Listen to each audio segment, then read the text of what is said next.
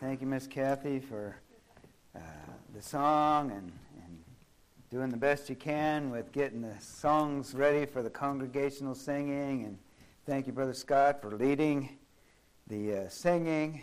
And thank you for the hospitality you folks have shown me since I've been here. And uh, my wife as well. I'm certainly grateful uh, to be able to be a part of your service here this evening. And I trust that the Lord will be a blessing through the Word of God and uh, that He will uh, just change all of us through His Word and help us to be what God wants us to be. Now, I do appreciate everybody giving me this candy basket. I, I really appreciate that. Uh, yeah, I know that gets old. I say that every time, don't I? uh, but but I'm grateful uh, that uh, you could you can have me here and I can be here and uh, I, I, want, I want to share this because I don't get to see you very often. Uh, ma- many of you probably wonder how our family is doing. Um, my, uh, my, my oldest uh, son uh, and uh, my youngest daughter, they both graduated from college, Bible college. And um, last year, they, both, they both found mates at college and they both got married. And uh, my oldest is living in Butte, uh, serving with Pastor Derek Lowen.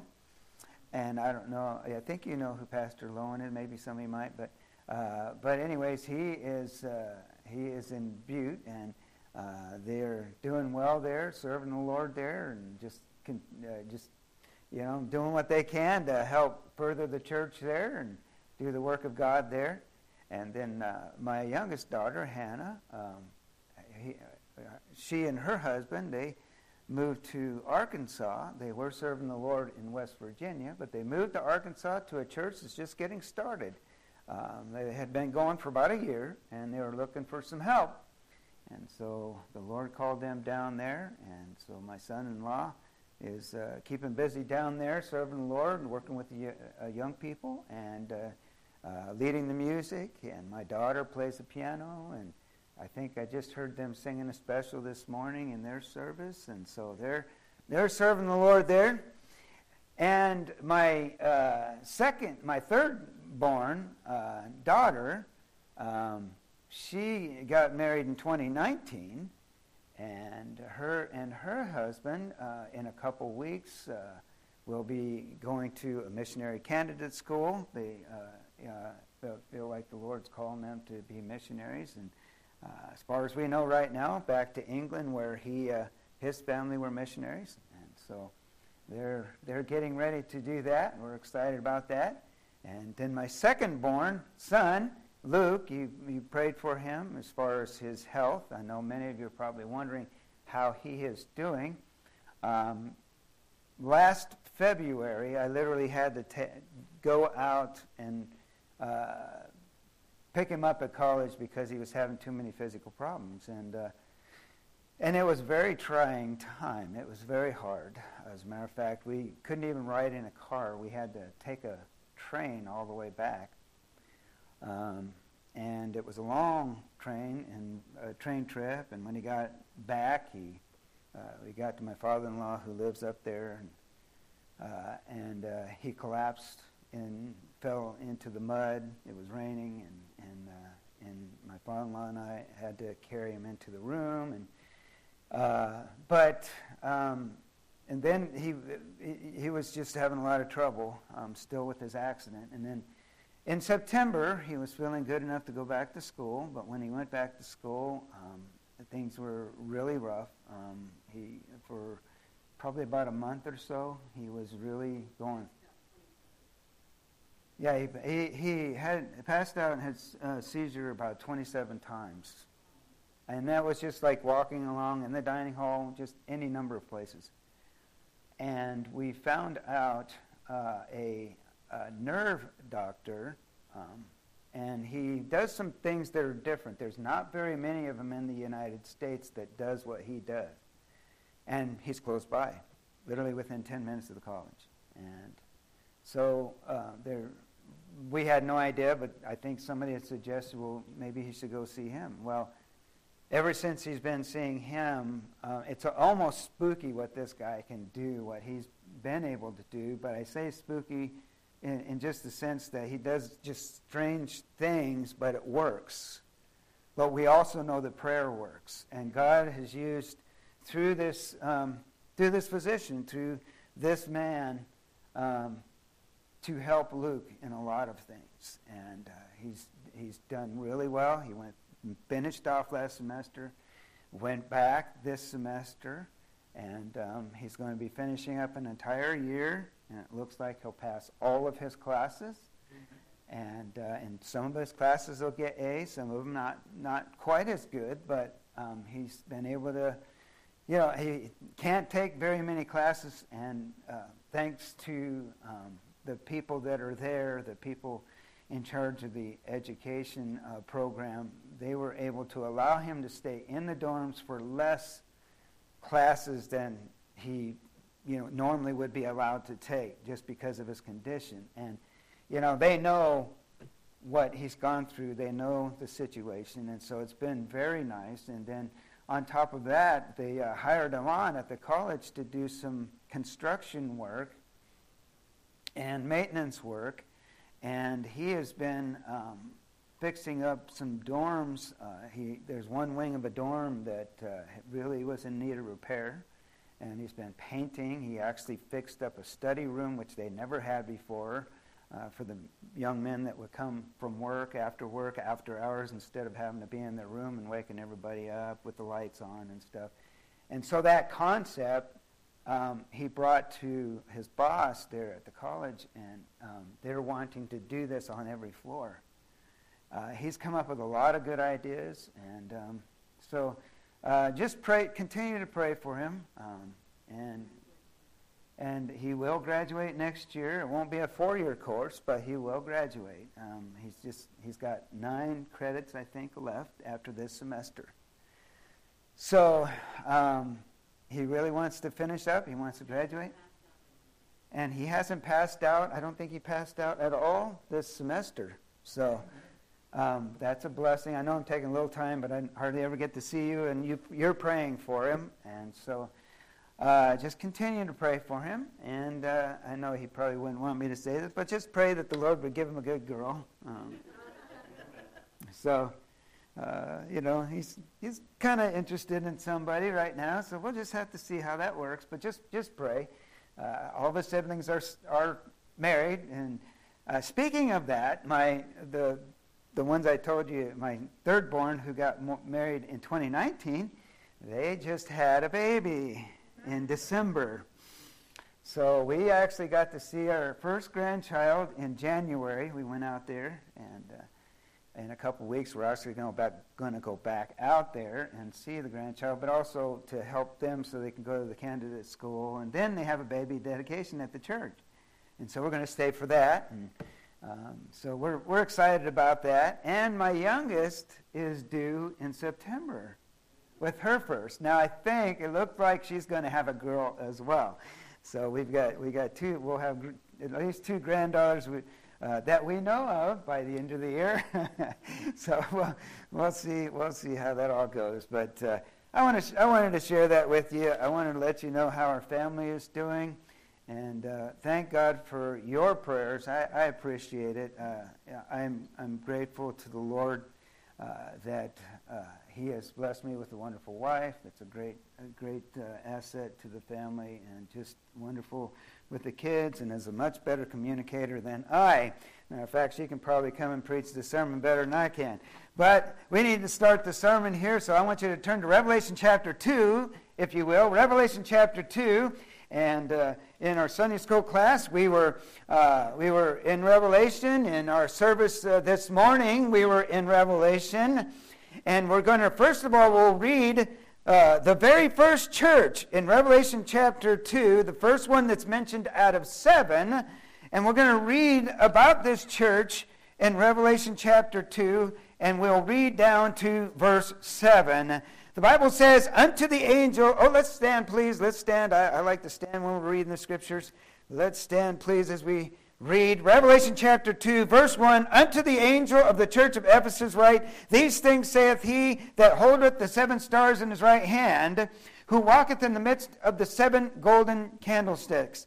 I know thy works, and thy labor, and thy patience, and how thou canst not bear them which are evil, and thou hast tried them which say they are apostles and are not, and hast found them liars and hast borne and hast patience, and for my name's sake hast labored and hast not fainted. Nevertheless, I have somewhat against thee, because thou hast left thy first love. Remember therefore from whence thou art fallen, and repent, and do the first works, or else I will come unto thee quickly, and will remove thy candlestick out of his place, except thou repent. But this thou hast, that thou hatest the deeds of the Nicolaitans, which I hate, I also hate.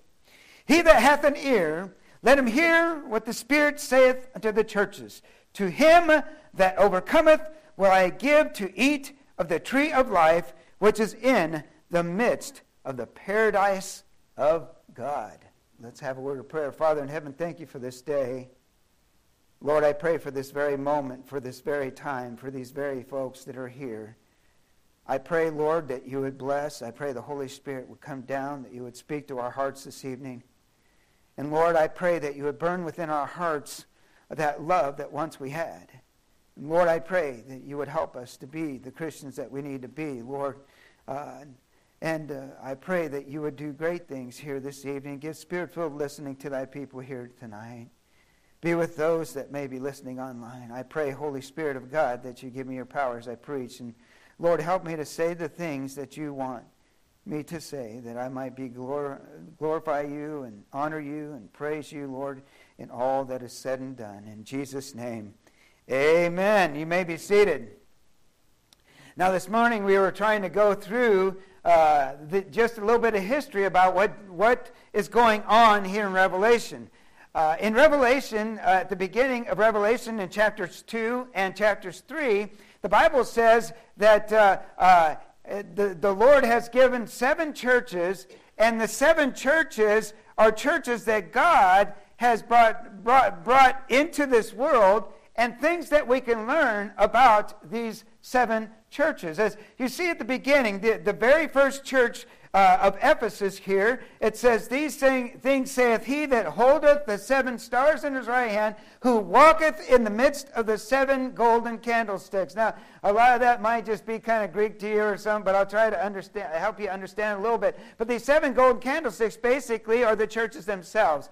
And uh, uh, I, I look at the stars as being, as you look at here, the Bible says, unto the angel of the church of Ephesus. As you look at each one of the churches, each one of the churches is named an angel, and I believe that could be the same thing as those stars that are mentioned here in each one of these it's each one of these churches. So in each one of these churches, the Bible says that there, there is an angel that brings forth that brings forth this message. Now we know that Jesus Christ gave to John the words to write in the book of Revelation, but these words were given specifically to these messengers, to uh, these leaders of these churches. And uh, these, this message that was brought forth to each church, these messages are all kind of different messages. Some of them are good, some of them are bad, but in each one, the, there are three phrases, as I mentioned here this morning.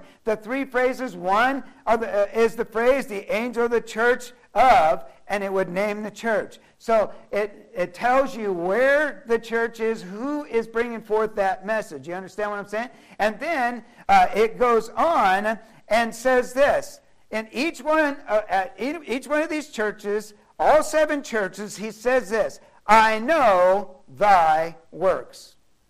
I know thy works. In other words, what he's trying to say here is, I know what your church is all about, and I want to put it in Revelation so the churches throughout all ages can understand what's going on in these churches and where we need to change, what we need to do, good, do uh, to help that church or where we need, we need to make sure that our church don't, doesn't follow those ways. But whatever it is, the history of that, ch- uh, that church, the Bible says, I know thy works, and I want to tell you the works of these churches. Then, the third phrase, as we'll just repeat it here, just kind of a, as a repetition to understand what these churches are all about. Uh, at the end, or, or, real close to the end of each and every, talking about each and every one of these churches, there's a phrase that says, He that hath an ear, let him hear what the Spirit saith unto the churches. Now, if I have an ear and I'm listening to the preacher, I'm listening to somebody reading the Word of God, I'm listening, uh, maybe even I'm just listening on, uh, you know, on, uh, uh, on my app or something, my Bible app, and I'm listening, and I hear these words, then the Spirit of God can tell me just exactly what's going on about these churches. And I know that it's, uh, it's talking about the churches themselves, but also I believe God has put these churches in here to let us know as a church where we need to be, what we need to be doing, what we need to be changing, how we need to be as a church. So there are many things that we can learn from the churches. As we looked in our Sunday school class today, we looked, uh, you know, at the, the, the church of Smyrna and the, the, the, the um, trials that they went through, the tribulations that they went through, and the fact that, that they were able to, to go through those things and be, uh, be strong in those things. And we talked about Shadrach, Meshach, and Abednego and how they were strong in their trial. And so we see the example uh, that they were. We talked about in the morning service about the church of Laodicea and this, this was a church that had, grown, had been sitting on the fence. They had their feet a little bit in the world. They also were, were you know, trying to worship God, but that doesn't work. God says we're not supposed to be lukewarm, as it talks about there in chapter 3 as we looked at that church.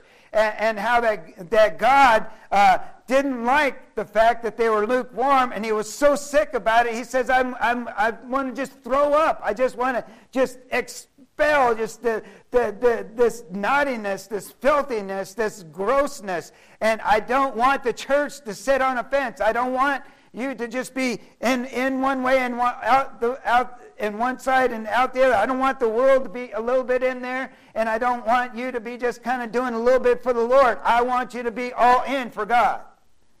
I want you to be doing what God wants. And so you can see the differences between the churches here. And today, as we, uh, as we start off with the very first church of Ephesus, the very first church of Ephesus is a church that is basically the early church. Uh, Paul, we, we, hear about all the churches that she, uh, Paul worked with, and, and, and, Luke, and, and others, James, others that were working in the early church. These are men that were working in these churches and building these churches. And the church of Ephesus was started by the Apostle Paul. But at this point of time, Timothy had taken over the church. And you know how, uh, how uh, Paul ex- exhorts Timothy and teaches Timothy throughout the book of Timothy. And we see how he's teaching him and trying to help him to learn and everything. Uh, but, but Timothy uh, is, is in charge of the church of Ephesus at this time. And so this is the very first church period. This is the very, uh, very uh, beginnings of the church. And uh, all of these churches uh, represent uh, perhaps a certain period of time as you look at what kind of church they were, the things they went through. And uh, we talked about the Church of Smyrna that was, say, 100 to 313 AD and so you see, and, and this one goes before that, you know, from the time of Christ or a little after the time of Christ when the church began to be developed uh, up until, say, 100 uh, AD. And so all these churches have a period that you can look at and say, yeah, this church is just like that period of time. And it's amazing how the Word of God works, isn't it? This Bible, this Bible was all put together. God put it all together, and, and He used different people to write this Bible. In this case, it's, the, uh, it's John. And God used the John to write the book of, of, of Revelation. And so all these people were put together to write and to, to put into the Word of God. And now all of a sudden we look at the history of these churches and we say, wow, that's just like this church. That's just like this church. And many people believe that the church of Laodicea, what we talked about this morning, is the church of today and the coldness that, that the church has today and, and uh, you know people that sit on the fence and they don't want to do anything and they're compromisers and they, their church sits in the world but it also kind of sits sort of in you know with the lord and everything and, and, and they're just trying to put it all together but it doesn't work and god doesn't like that so we, we come to the church of ephesus and, and this early church had, had, uh, had been uh, uh, evangelizing. This church had been working hard. This church had seen uh, success throughout Europe, throughout Asia. People had been coming to the Lord. Churches had been established. Many churches had been established. And many things were going on. As you can see what's going on in the church of Ephesus in verse 2, uh, boy, there's quite the accommodation here as you think about what uh, what is said about this church. He says, I know thy works. Well, what are your works? Well, let's take a look at it. Verse, verse continued in verse 2, it says, And thy labor uh, and thy patience, and how thou cannot bear them which are evil, and thou hast tried them which say they are apostles and are not, and hast found them liars. So, even in, in uh, verse 2, we see he sa- says, I know your labor. I know that you're working hard. I know that you're trying to uh, get out there and evangelize. I know that you're trying to work hard for the Lord. Uh, I know your labor. I know your patience. I know that you, uh, you have been through trial, and that trial has produced patience, and it's been hard, but you've endured through that patience. I know uh, as you continue on in verse 2, and it talks about uh, the people that were uh, causing evil and trying to teach false doctrine. I know I know that you've rejected the false teachers. You've rebuked them. You've tried them. And you said, We don't want to have anything to do with these false teachers in our church. And uh, I know, as you go into verse 3, it says, And has borne and has patience. Uh, you've, you've endured. You, you have uh, taken on these things and you, you've, been, you've endured for all these years, these decades. You've, you've worked hard, you've endured. And, uh, and again, we see uh, that word patience where they just continued on. And if you, if you skip a little bit, and uh, it says here in verse 6, it says, But thou hast, uh, that thou hast, that thou hatest the deeds of the Nicolaitans, which I also hate. And uh, the deeds of the Nicolaitans, as it was known, they were idolatrous. And, uh, uh, and the people would come in and, and, they would worship these idols, but uh, adulterous things would go, not just idolatry, but adulterous things would happen as they would go into the temple. Now, in uh, Ephesians, uh, or in Ephesus, the goddess Diana was there. And there was certain places where you would go into, into into certain uh, areas where uh, the goddess Diana uh, was worshipped, and there was terrible deeds, wicked deeds that were going on, sexual deeds that were going on, and it was it was immoral, it was ungodly. And the Bible says that the church of Ephesus says, "I know you hate those deeds. I know that you have not followed those things." And a lot of people had been turned away from the truth because of the deeds of the Nicolaitans. And there's some other things that we could talk about concerning that, but we'll, we, we, we can leave that for another time. But turn to Romans chapter 5, if you will. Romans chapter 5. And we'll look at several passages of scriptures here tonight. Romans chapter 5.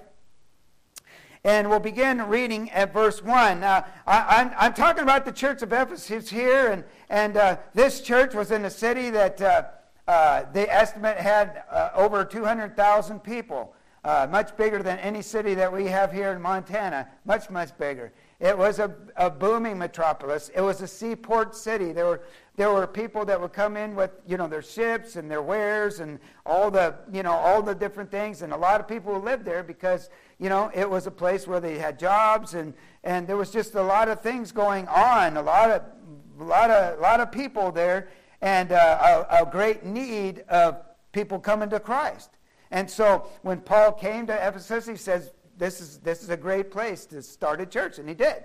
And so uh, we find ourselves in Romans chapter 5 and verse 1, and it says, Therefore, being justified by faith, we have peace with God through our Lord Jesus Christ, by whom also we have access by faith into this grace wherein we stand and rejoice in hope of the glory of God. Now, first of all, the Bible says here that, that it, through grace they were able to stand. Through grace. God had justified them, God had uh, made them at peace with God. And this is a, a passage that where, uh, we, ha- we have Christians here where, where they realize what God had done and, but they also needed to understand that we, we have an access by faith. And that access through our faith is the fact that we can stand through the grace of God. By faith, we can believe that. We can believe that when the temptation comes, when the hardship comes, uh, when the oppression comes from the enemy, as it was in the church of Ephesus because they were making a stand for Christ, uh, that we can have, we can be able to stand by the grace of God. We can do that. Okay? Let's continue on. And not only so, but we glory in tribulations also, knowing that tribulation worketh patience, and patience experience, and experience hope, and hope maketh not ashamed, because the love of God is shed abroad in our hearts by the Holy Ghost, which is given to us. Now, we see that word tribu- tribulation. And the church of Ephesus had gone through tribulation. They were uh, not, maybe not so much as the church of Smyrna, but they were beginning to go through tribulation because of their stand for Christ. And, and uh, they, they had worked hard. They were still serving God. They were still uh, trying to, trying to uh, uh keep the church going and everything. And, and they were in the motions of doing the work of God. You know, everything they were doing, they were trying to do the work of God. They, they were, uh, they were uh, being patient in their tribulation. They were not giving up. The Bible says tribulation worketh patience. And when we go back to Revelation chapter 2, we see several times where the Bible says that they had patience. So we know that they had been going through tribulation, and it was hard for them. 2 Timothy 2, verse 24 says, The servant of the Lord must not strive, but be gentle unto all men, apt to teach, and patient. Again, we see that word patience.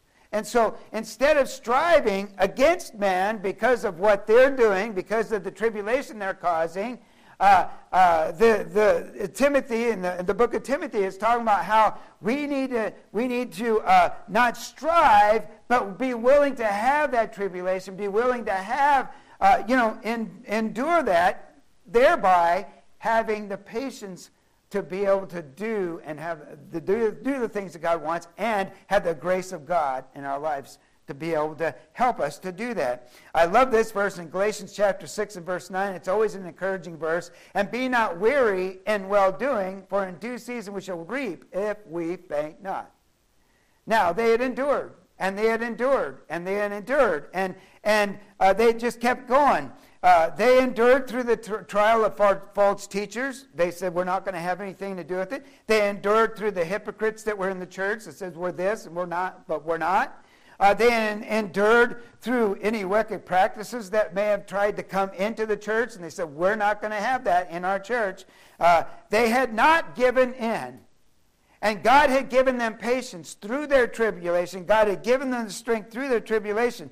They were faithful through their trials and through their persecutions. They were sound in their doctrine, but they were short on love. Did you hear that? They were sound in their doctrine. I mean, they were working hard. I mean, the, the Bible says that they, they, they had been laboring. The Bible says that they had been working. They were probably out just like uh, uh, you folks are out on Saturday, maybe working the bus route, maybe knocking on doors, but uh, working on your Sunday school class, uh, you know, work, working on, on, your lessons and, and preparing for junior church, whatever it may be. They were laboring. They were, they, they were out there doing the work of God. They uh, were sound in their doctrine, in their beliefs, in what they were doing but they were short in their love. And so we need to think about that here tonight. Let's go back to Revelation chapter 2 and verse 4. The Bible says, Nevertheless, I have somewhat against thee, because thou hast left thy first love. thou hast left thy first love. Do you remember the time when you got saved? Do you remember the day when you you might have gotten down on your knees? Maybe it was here at the altar. Maybe it was in your home. Wherever it was, do you, do you remember that time? Maybe, maybe you don't remember the, the, the actual time of the day. Maybe you don't remember the actual date, but you remember the salvation that God gave to you. Wasn't it a wonderful thing? Didn't you, didn't you feel like that everything, all that burden was lifted? And, and I remember when I got saved, I got, I got up off on my knees. I opened up the door to my youth pastor's office and walked out in the hallway, and I felt on cloud nine because a burden had been lifted. I knew that I needed to be saved.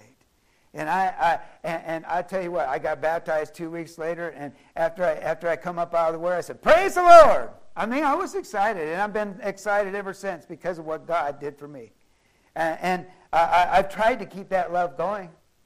And I have to be honest with you, sometimes it's kind of waned, and sometimes it's come, and sometimes it's gone.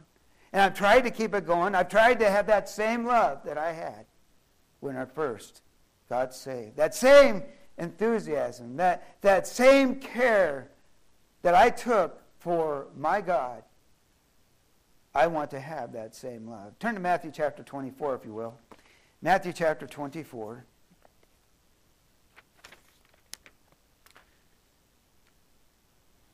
Now, there are some things that can draw us aside. There are some things that will come along that will do uh, do some damage that will harm us, that will hurt us. How we react to those things is, is where God sees our heart. Now, we might not physically react to it, but God knows where our heart is. Now, let's take a look at this. In uh, Matthew chapter 24, beginning at verse 4, the Bible says, And Jesus answered and said unto them, Take heed that no man deceive you. For many shall come in my name, saying, I am Christ, and shall deceive many. And ye shall hear of wars and rumors of wars. See that ye uh, be not troubled, for all these things must come to pass, but the end is not yet. For nation shall rise against nation, and kingdom against kingdom, and there shall be famines and pestilences and earthquakes in divers places, and these are the beginning of sorrows. Then shall they deliver you to be up, up to be afflicted, and shall kill you, and you shall be hated of all nations for my name's sake. And then shall many be offended, and shall betray one another, and shall hate one another. Many false prophets, prophets shall rise and shall deceive many, and because iniquity shall abound, the love of many shall wax cold. Now we look at that passage of Scripture, and we see there are several things here that can cause our heart to wax cold, that can cause an unbelief, that can cause us to go, to, to, to go astray from the Lord Jesus Christ, that can cause us not to love Him like we need to. You see, uh, the, the church of Ephesus, they, they served God. They obeyed God. They were trying to do what they can to work hard. But, and they were strong in their service. They were strong uh, in, what they knew that God wanted them to do. But they were not strong in their heart. They were not strong in their love. And they began to stray away. And God says, Look, you, you, you, know where you're at. And I know that works. And this is what's happening. And guess what? I know your heart. I see what you're doing, but I know your heart. You see, God sees what we're doing here uh, at Galilee Baptist Church. God sees that you're busy. Thank God for that. God sees that you're, you're working hard and be not weary in well doing. Amen. But He also sees your heart. And He sees if you love Him like you used to. He sees if you lost that first love. You see, in this passage of Scripture, because of deceivers, because of the fighting wars of mankind, because of the constant hearing of the earth's destructive elements, because iniquity abounded more and more around them, uh, and because of uh, suffering for Christ, the, the love of many shall wax cold, the Bible says.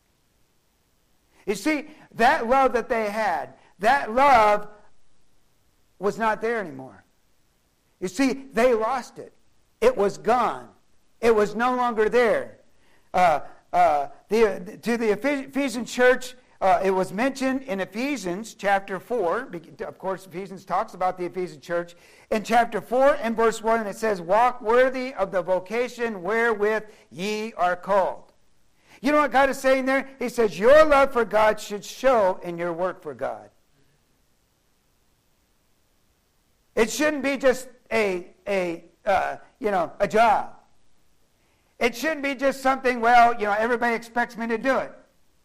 It should be that you, you the, the job, the, the, the, uh, the thing that God has given to you, you should do it in the love of God, with the love of God, and knowing that you're pleasing God and not man. It doesn't matter if you have the praise of man. The Bible says we're not to be as man, uh, as man pleasers, but we're to love God. Our whole, our whole lot in life is to glorify God, no matter what we do. Whether it's serving God in the church, whatever we do, we do it to the glory of God. And so if we're like the church of Ephesus and we're serving and, you know, we're, we're doing the things that God wants us to do, but our heart's not in it, God's not pleased. And God says, you have lost your, your first love. You've gotten away from the love that, that uh, you once had for me. You no longer have that love. You're serving. Yes, that's good. That, that's good that you're trying to make a, a, an effect in the lives of people and, and, and helping people in the church and, and going and picking people up on a bus route and, and working in junior church and working down in the nursery and whatever it is that you do, working in the sound room. Whatever it is that you do, uh, you're doing that, but are you doing it because you love God? See, the, the, the very esteem, the very admiration, the very wonder, the very appreciation that they first had for Jesus in the early church had waned. And uh, as uh, you know, when Paul was first getting there and, and they were starting that church, boy, I tell you, they were on fire for God. And uh, you know anything about Paul? He was one of the greatest missionaries in the Bible. He must have been exciting to hear you know, and all the trials that Paul went through, he must have had a lot of patience, and God must have been using him a lot, and God was doing great things through him, uh, even in the Ephesian church, and the people were excited, and great things were happening, but now the love had waned. The love had begun to dry up. The church had begun to die in their love for God. In uh, in the beginnings of 2020, the government said everything had to be shut down. The churches had to be shut down. You were shut down. We were shut down. I believe that it is important to uh, follow authority. There are times that we need to do that. And for the sake of others and for the sake of being an example, uh, we had to do that. But I want to tell you something. I believe, truly, I believe that ever since that, the church has been like Ephesus. They have gotten away from the work of God. Uh, they have gotten away from their love for God. They have, they have not gotten back. And, you know, I said, well, well, things are going to be completely different, or, or things, you know, the, the church isn't going to be the same anymore. Why not? Why can't the church be the same? The church has been that way for thousands of years. And, and the church was the same here in Ephesus. It's just that they began to lose their love for God. That's all. They didn't give up. They were a good church. They were good people. But they, their love for God had waned. That love that they once had was gone. That, that desire that they once had, that admiration that they once had, that esteem that once had for God was gone. And I believe ever since that time, the church has not been the same since. And I, I, I, am preaching to the cream of the crop here. I understand that. I'm preaching to the, the best people probably here in Galilee Baptist Church. I understand that. But what I'm saying here is what, what was said here to the church of Ephesus, that messenger that brought forth the message here at the church of Ephesus. And the church of Ephesus said, Look, we're doing this and we're doing that. And these are the things that are, that, uh, that are going on. But yet you've lost your first love. You haven't gotten back to your first love. And in a lot of cases, the church hasn't hasn't gotten back to the works that they used to do. Shame on the churches that have completely given up. Shame on the pastors that said, Well, I'm going to shut the doors, I'm going to give up, there's nobody coming, who cares? And you know, the devil just sits back and he just laughs. He laughs because he knows that God's people, and we are God's people, have given up on serving God, have given up on the love of God, have given up on being faithful to God. Have, have the churches have not come back to where they need to be and done the things that they need to do and be enthusiastic about the service of God like they used to be. Thank God for Pastor Walker that has been faithful through it all. I'm telling you, I know that it's been hard for him. He may not tell you everything, but I'm telling you, uh, it's not easy being a pastor and having to go through some of the things that has to go through. You know, going through five or six weeks and not having church, okay. Going, going to have, have churches online, yes. But having people that would come and, and then not come and then just completely not come at all and just give up and people that just oh i you know i've gotten kind of comfortable and sitting in my chair my easy chair and watching the service online. And i, I, I am not condemning the folks that, that watch online. There are many of them that cannot come for one reason or another and thank god you can do that. And i'm and honestly i'm not i'm not i'm not condemning those folks. But those the other people I'm talking about. I'm talking about God's people that says, I could be a church, but I want to take it easy. You know, I, I, I, can get in my easy chair and I can watch the service online and it'll be the same. Let me tell you something right here. It is not the same. The Bible says we're not to forsake the assembling of ourselves together as a manner of some is, and the Bible says uh, that there are many reasons for that. If anything, just to have fellowship with you good folks. And I can go on and on with that, but that's a whole different message. But I'm just saying here tonight that, uh, uh, the, the, that, that we have seen a, a, uh, a church and, a, and a, churches all across the land that, that have become complacent uh, to the things of God. They become lazy to the things of God. Well, we won't do this because, you know, we're still afraid of COVID oh, I don't want to get into that too much, but uh, um, you know, uh, people are going to be sick. They're going to get sick, and and you know, I, I, and I'm sorry that many people have died because of it, and it is a true thing. There's not. There's, there's no uh, you know two ways about it. There, there is a, a, bad thing called COVID, and, and many people have uh, suffered and died. I, I led a person to the Lord, and like two weeks later, he died. And you know, I knew he was sick, and they asked me, you know, to talk to him through the window, you know, so I didn't, I didn't get sick or whatever. But uh, I was asked to go talk to him, and I did, and he prayed, and he accepted the Lord, and not long after that, uh, uh, you know, he died. And, and, and, and I'm not, uh, you know, I'm not condoning being unsafe or anything like that. But all I'm saying here is that we have gotten, the, we have gotten this thing in our mind as a church, as, as a body of believers throughout this land, and, I, and I don't think it's just throughout this land, I think it's all over the world, where we have gotten lazy.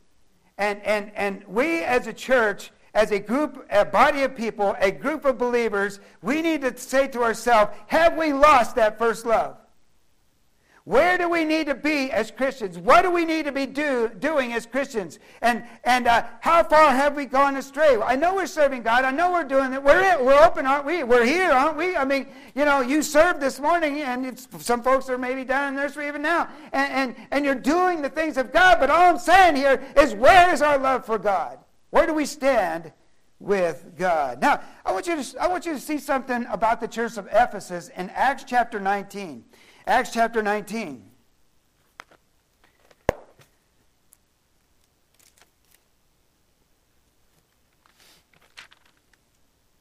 In Acts chapter 19, we see that the church of Ephesus is actually going through a revival. I mean, I mean, God is doing a, a work and some, some really uh, uh, powerful things are happening here.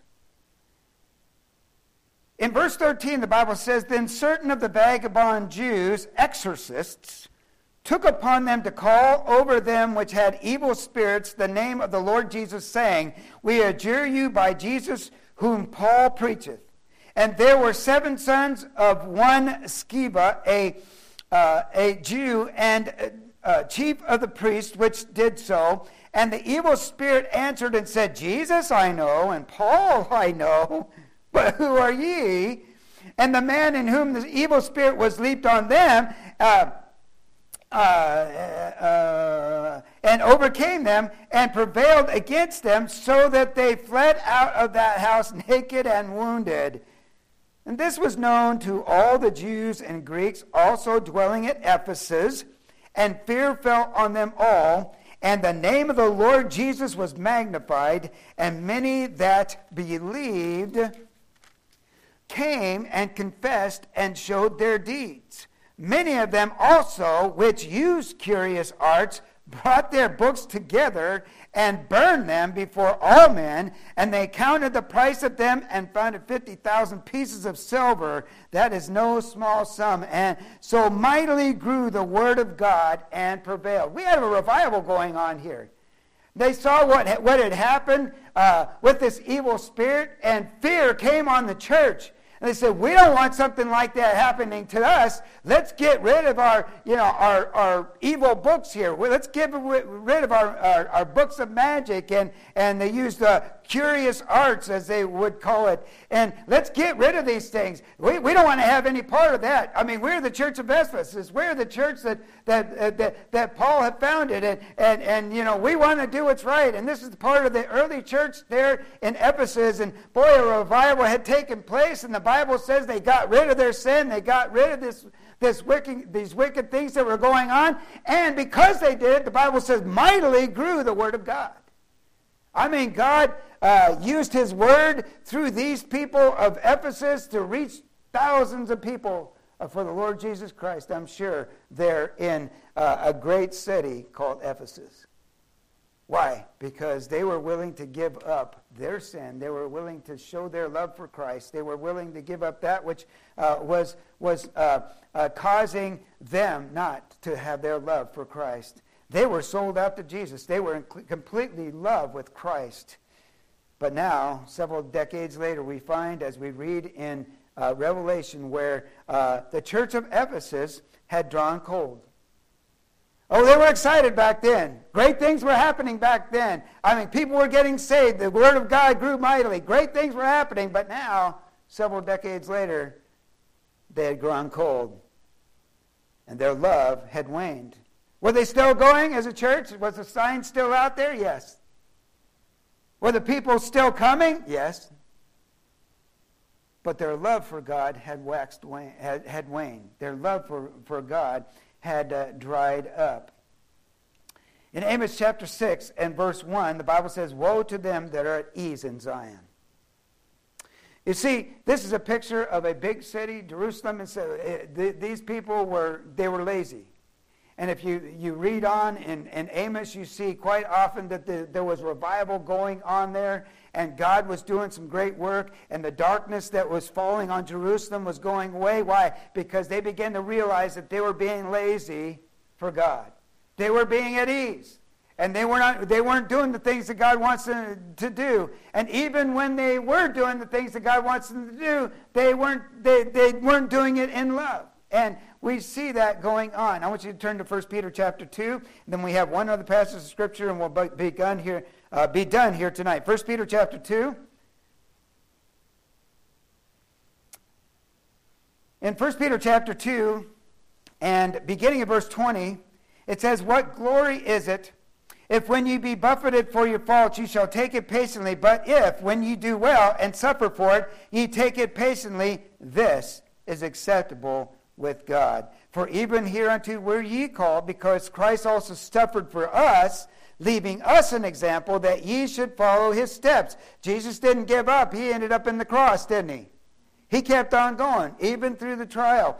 Verse 22, he did no, did no sin, neither was guile found in his mouth, who, when he was reviled, reviled not again. When he suffered, he threatened not, but committed himself to him that judgeth righteously. Who his own self gave, bare our sins in his own body on the tree, that we, being dead to sin, should live unto righteousness, whose, by whose stripes ye were healed. Now, here's the wonderful thing. Here it is right here. Jesus is showing to us that he was an example, even in suffering, even when things were going, uh, uh, you know, uh, going tough, even for him, he kept on going, and he wants to tell us something here. What is it that he wants to tell us? Verse 25, For ye were as sheep going astray, but are now returned unto the shepherd and bishop of your souls. Jesus said, I have left you the example. Now, I want you to know something. Even though you've gone astray, even in the suffering and it's been tough, I want you to know that you can return back to the shepherd and bishop of your soul. You can return back to that love that you once had. You can return back to that care that you once had. The Bible says in Psalm chapter 34 and verse 18, The Lord is nigh unto them that are of a broken heart.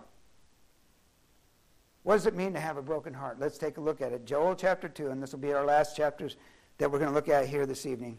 Joel chapter 2. In Joel chapter 2, we'll begin reading in verse 12. But this is what it means to return with a broken heart. This is what it means to say, I'm going to go back to my first love. This is what it means by realizing that, yes, I've been serving God, I've been doing all this, but I have lost my love, and I need to return to my God. Verse 12 Therefore also now saith the Lord, Turn ye even to me with all your heart, and with fasting, and with weeping, and with mourning, and rend your heart and not your garments, and turn unto the Lord your God. For he is gracious and merciful, slow to anger, and of great kindness, and repenteth him of the evil. Who knoweth? If he will return and repent and leave a blessing behind him, even a meat offering and a drink offering unto the Lord your God. Blow ye a trumpet in Zion, sanctify a fast, call a solemn assembly, gather the people, sanctify the congregation, assemble the elders, gather the children, and those that suck the breast. Let the bridegroom go forth of his chamber, and the bride out of her closet. Let the priests, the ministers of the Lord, weep before the porch and the altar, and let them say, Spare thy people, O Lord, and give not thine inheritance to reproach, that the heathen should rule over them. Wherefore should they say among the people, people, where is their God? So I, I'm here to tell you here that people can look right through you and say, yes, you serve God, but you don't love God. And they can say, where is your God? Where is your God? You see, there are people out there that know who you are. There are people out there that know if you're real. There are people out there that know that the service that you have for God and the, the, the things that you do for God, and you come to church and you uh, come to revival meeting starting the 15th through the 17th with Brother Byron. You, you, you, you're faithful. You do these things. But where is your love for God? Where is your love for God? You see, the church there in Ephesus they were hard workers. They were soul winners. They were, they were out there evangelizing. They were out there serving in the church. They were laboring. They were patient and they didn't give up in tribulation. They didn't, they didn't you know, fall away from God. They, they, did, they didn't, uh, the first time that something bad happened to them, just out the door. They didn't say to COVID, okay, you know, it's just been a little too tough and, and I, you know, I can be in my own lazy chair and I can serve God in my own house. You see, they were people that were patient. They were patient in their tribulation. They kept going in their tribulation. They kept doing what they needed to do in their tribulation. They got rid of the false teachers. They, they, they got rid of the hypocrites. And, and uh, they, the Bible says that they had borne and they had endured and they have done all this but they lost their love for God. And we look in Joel chapter 2, and we see throughout this that, that, that the call was going out to the people, to the congregation, to the elders, to the children, to the bridegroom, to the bride, to everybody that was there. Come back to me. Love me with all of your heart. Call out a solemn assembly. Bring forth a fast. Let's get back to God. And what I'm saying here tonight is that God's people have become lazy when it comes to their love for God. Where do you stand with God here tonight? Yes, there are probably people in this room right uh, that would be in this room right now if they hadn't give up after those 6 weeks back in 2020. You can probably name them. And those of you, you might be listening online, you might be mad at me, but this is the Word of God. I'm telling the truth and you know it. There are some folks that are probably in this church. There are folks that are churches all across America that need to get back in the pew and start working for God. Amen. They need to get right. They need to stop, uh, stop uh, ha- not having faith and believe that God can protect them if they're afraid of being sick, if they're afraid, uh, you know, come in your mask if you want to. That's fine. Nobody's going to criticize, criticize you for it in here. I know that.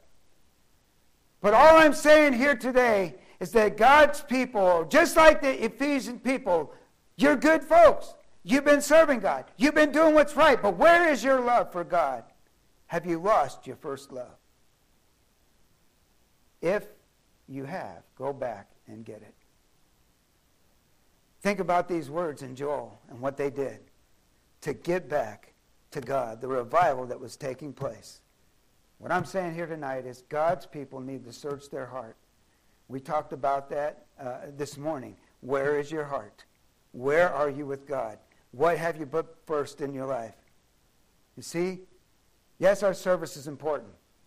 Doing the things for God is important.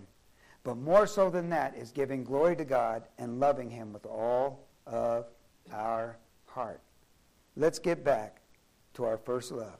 Let's get back to loving Jesus. Let's get back to reading the Bible. Let's get back to prayer. Let's get back uh, to, uh, to having our devotions. And let's stop making excuses for not living for God and loving Him with all of our heart.